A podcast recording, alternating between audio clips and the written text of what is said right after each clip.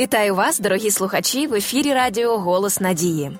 Це програма про щасливі стосунки Два я одне життя. В студії ведуча Світлана Андрієва і поруч зі мною наш незмінний експерт, психолог Раїса Степанівна Кузьменко. Доброго дня! Здравствуйте. Сьогодні наша друга програма про особливості потреб жінок і чоловіків у стосунках. І хочеться зачепити тему жіночої балакучості, як кажуть в народі, а точніше, потреби в спілкуванні, і особливо потреби в спілкуванні зі своїм власним чоловіком. Ви знаєте, я нерідко сама того не розуміючи, кажу своєму чоловіку: Любий, запитай в мене щонебудь, або просто починаю розповідати все, що в мене було за день. І, і ось інколи думаю, чи це нормально, чи мені краще помовчати. Чи дійсно потреба жінок, Раїса Степанівна, як ви вважаєте, в зацікавленні їх внутрішнім переживанням органічна? Почему-то считается, что потребность женщин, я вот сейчас цифры точно не скажу, но, по-моему, где-то говорят, э, не меньше трех тысяч слов в день нужно выговорить, а у мужчины, например, тысячу, при том он 950 выговаривает на работе. И жена, Вот например, дома ждет его и ждет, чтобы свои 3000 как бы высказать э, слов. Но э, я не думаю, что это вот так строго мы можем различить только женщинам присущи или мужчинам, потому что я знаю мужчин, которые любят поговорить и притом хорошо и много говорят, даже больше, чем их жены. Э, Я думаю, что это, скорее всего, относится к состоянию нашего темперамента, нашей психики, допустим, интроверты мы или экстраверты. Вот экстраверты – это люди, которые выражают бурные свои чувства и свои эмоции, говорят об этом, они открыто выражают свои чувства. А интроверты, они больше переживают внутренне. Может, они тоже их выразят, но это как вторично. А в первую очередь они переживают внутренне. Поэтому это в первую очередь зависит от того, человек и экстраверт или интроверт. Но, наверное, все же больше женщинам, наверное, присуще именно желание поговорить. Но у Можливо, меня вот- тому що в них теж е, та частина мозку, що відповідає за емоції, почуття, вона більш розвинена, про мову, я не знаю, цих нейропсихологічних деталей. Але чомусь все ж таки жінки в більшості говорять більше, так е, скажімо так, за досвідом життя можна сказати. Вы знаете, я думаю, что это также связано э, с тем, насколько исцелено сердце человека и сердце женщины. Чем более оно ранено, начиная с детства, тем больше она ищет какой-то поддержки у других, в том числе и через выражение своих слов. Вот много-много говорит, пытается обратить на себя внимание, чтобы на нее э, и уделили внимание, чтобы ей что-то сказали в ответ, вот э, что-то выразить этим вопросом. Э, Нам нужно обратить внимание, насколько вот эта потребность выражать свои слова не превратилась ли для нас зависимостью, не стала ли для нас зависимостью, потому что если мы не можем без этого, если мы не можем немножко хотя бы помолчать, вот быть в уединении, э, то это говорит о какой-то внутренней проблеме, над которой нужно работать. И вот сейчас осень, сейчас прекрасно такое время для грибников, а это мое хобби, мое увлечение. И вот буквально на днях у меня было такое интересное размышление. Значит, мы были в лесу, и вот там вдалеке была одна женщина с какой-то своей подругой. Я просто обратила внимание, что она не молчит ни минуты. Она без умолку разговаривает, что-то тут спро... и говорит, и говорит, и говорит. Потом, когда э, она увидела меня, говорит, о, вы так молча тут тихонько собираете. Я говорю, во-первых, не с кем говорить, и какой смысл да, в разговоре. Но я потом подумала, что, вы знаете, э, какая тяжесть у людей, которые живут рядом с таким человеком. Нет ни минуты молчания, вот просто какой-то тишины, где можно уединиться. И подумала, как жаль ее мужа. Я представляю, в какой нагрузке психологической он живет. А потом пришла тот же мысль. Но ведь это с ней случилось не сейчас. Он знал, на ком женится. Значит, это был его сознательный выбор. Ну вот э, в таком вот плане. Но э, на что хочу обратить внимание, что Общение это хорошо, слова хорошо, но очень хорошо, что было уровень сердечного общения. Оно не обязательно должно выражаться через слова. Если э, женщина становится зрелой женщиной, то есть исцеленный, и она вырастает из психического состояния детства, становится мудрой, зрелой женщиной. Она, например, знает, что ее любит, она уверена в этом, и она на каждом шагу не будет переспрашивать своего мужа, а любишь ли ты меня, любишь ли ты меня, любишь ли ты меня. Сам этот вопрос, который постоянно преследует женщину, преследует этим э, вопросом она своего мужчину, уже говорит о том, что ее сердце находится в состоянии детства. Она постоянно боится, она переживает, она не уверена в тех отношениях, которые есть. Це можливо теж певний дзвіночок для жінки е, зрозуміти, що вона ще не зріла особистість, так з якийсь можливо звернутися можна до професіонала, Конечно, е, щоб конечно. вирішити цю проблему, тому що так можна, скажімо, трішечки втомити своїх близьких такими допитами і ну постійними м, підтвердженнями, що ти потрібен. Все ж таки, це йде від того, що ти хочеш знати, що ти потрібен, що ти е, що тебе люблять. Ти не відчуваєш себе сам гармонійно всередині. І це виражається в таких запитаннях, я так розумію. Э, Но нужно обратить внимание на то, что я бы рекомендовала сделать даже самому, что мы можем сделать без обращения к какому-то профессионалу, без оплаты больших денег за эту услугу. Э, Мы э, сами бываем в нескольких состояниях внутренних. Вот состояние ребенка, состояние родителей, состояние взрослого. Как бы вот есть такая книга «Игры которые играют люди, люди, которые играют в игры. Там говорится три состояния, наши психические состояния.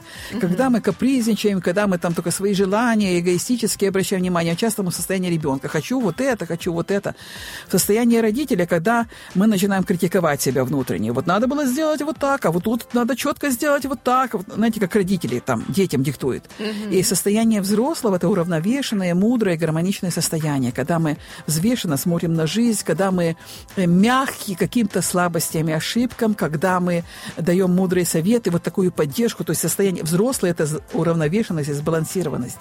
А правильно людині бути в третьому стані завжди, я так розумію. Чи все ж таки інколи нормально, що людина буває в різних Да, станах? нормально, мы бываем в разных состояниях, нормально. но, но возвращаться нужно к этому, как бы понимая, что мы сейчас э, в этих состояниях не самые лучшие выводы делаем и не самое лучшее направление жизни выбираем, нужно возвращаться к этому состоянию все-таки взрослого. И вот с позиции этого взрослого человека представить себе внутренне своего маленького ребенка. Вот если женщина говорила, мы говорили о неисцеленном сердце, а маленькую девочку, и вот просто поговорить с ней. Вот, потому что она своими запросами, своими постоянными разговорами, приставая к своим близким, она хочет получить вот это подтверждение любви. Так вот, сначала нужно своим сердцем дать подтверждение любви своему тому маленькому ребенку, который внутренне как бы живет. Успокоить ее, представить, что мы ее гладим, что мы ее выслушали, что мы ее поддерживаем. И вот если мы это делаем, мы просто чувствуем такое глубокое внутреннее изменение, у нас тогда нет потребности так требовать это от окружающих. Потому что, я обращаю внимание, это очень серьезно, окружающие не могут нам это дать, это не их задача. Это наша задача с помощью Божьей исцелять себя, свое состояние.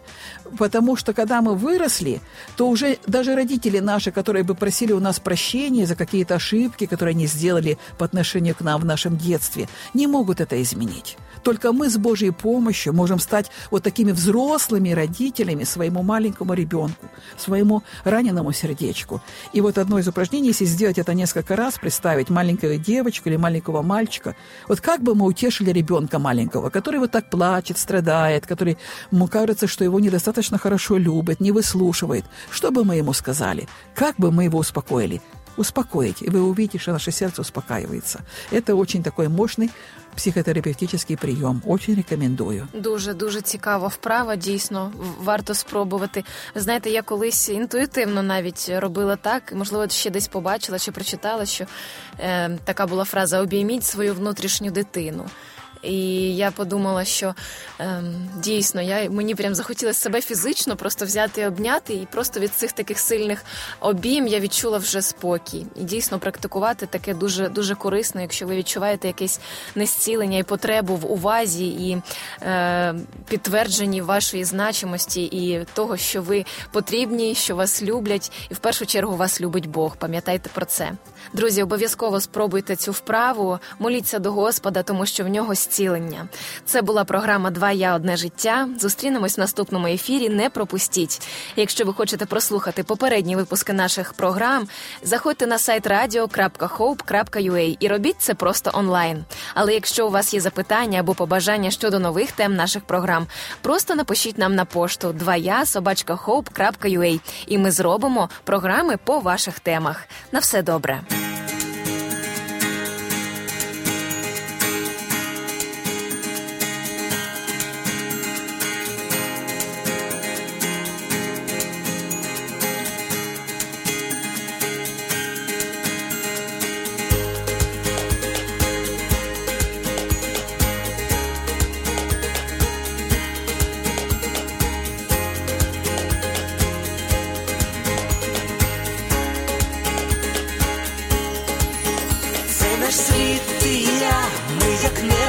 земле